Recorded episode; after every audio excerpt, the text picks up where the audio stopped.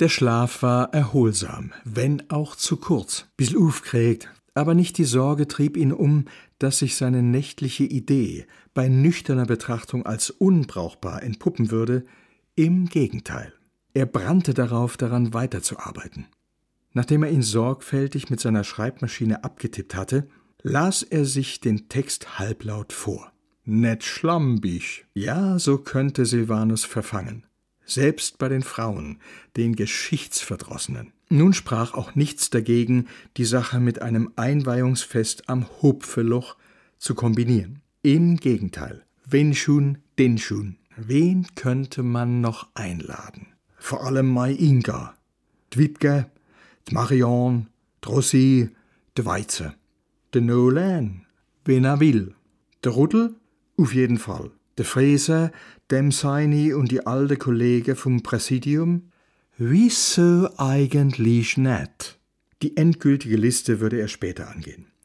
Jetzt galt es erst einmal, den Text zu überprüfen. Auf keinen Fall durfte sein Vortrag zu lang werden.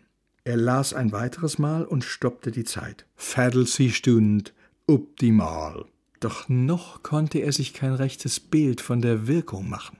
Wie weiter vorgehen? Er könnte den Text testweise jemandem vortragen. Nolan zum Beispiel. Er musste grinsen. Jo, nett.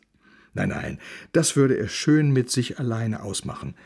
Und er hatte schon wieder eine Idee. Wenn's lebt, left's. Er reaktivierte seinen alten, tragbaren Kassettenrekorder, der tatsächlich noch funktionsfähig war, obschon er Jahrzehnte unbenutzt in einem Regal gelagert hatte. Anstandslos verrichtete er seinen Dienst, Einzig beim Spulen schwächelte der Motor.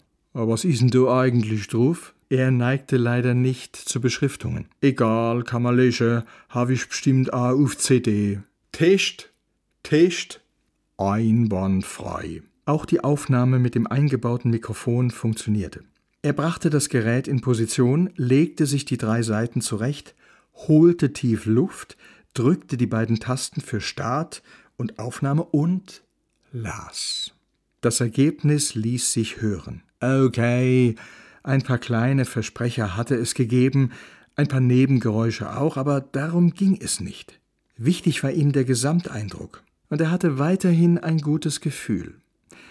Allerdings war ihm etwas aufgefallen, von dem er noch nicht genau sagen konnte, ob es ein Problem darstellte. Er spulte die Kassette zurück, was dem Gerät nur unter beträchtlichem Jaulen gelang. Dann hörte er erneut seine Stimme aus dem näselnden 0,2 Watt Lautsprecher. Danach hatte er Klarheit gewonnen.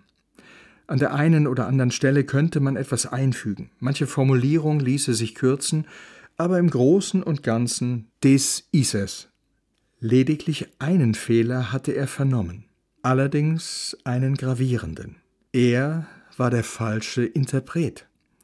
Natürlich könnte er den Text lesen, wenn er übte, vermutlich auch ganz ordentlich, wobei man immer sein Ringen mit dem Hochdeutschen heraushören würde. Das stellte kein Problem dar, schon gar nicht bei dieser Zuhörerschaft. Nein, wenn er ihn vortrüge, würde der Text seine Wirkung nicht voll entfalten können. Es war wie in der Musik. Nicht immer war der Songschreiber auch der beste Interpret. Beispiel Father of Day, Father of Night, Bob Dylan oder Manfred Mann's Earth Band. Klare Sach. Es galt also nun, den idealen Interpreten für seinen Text zu finden.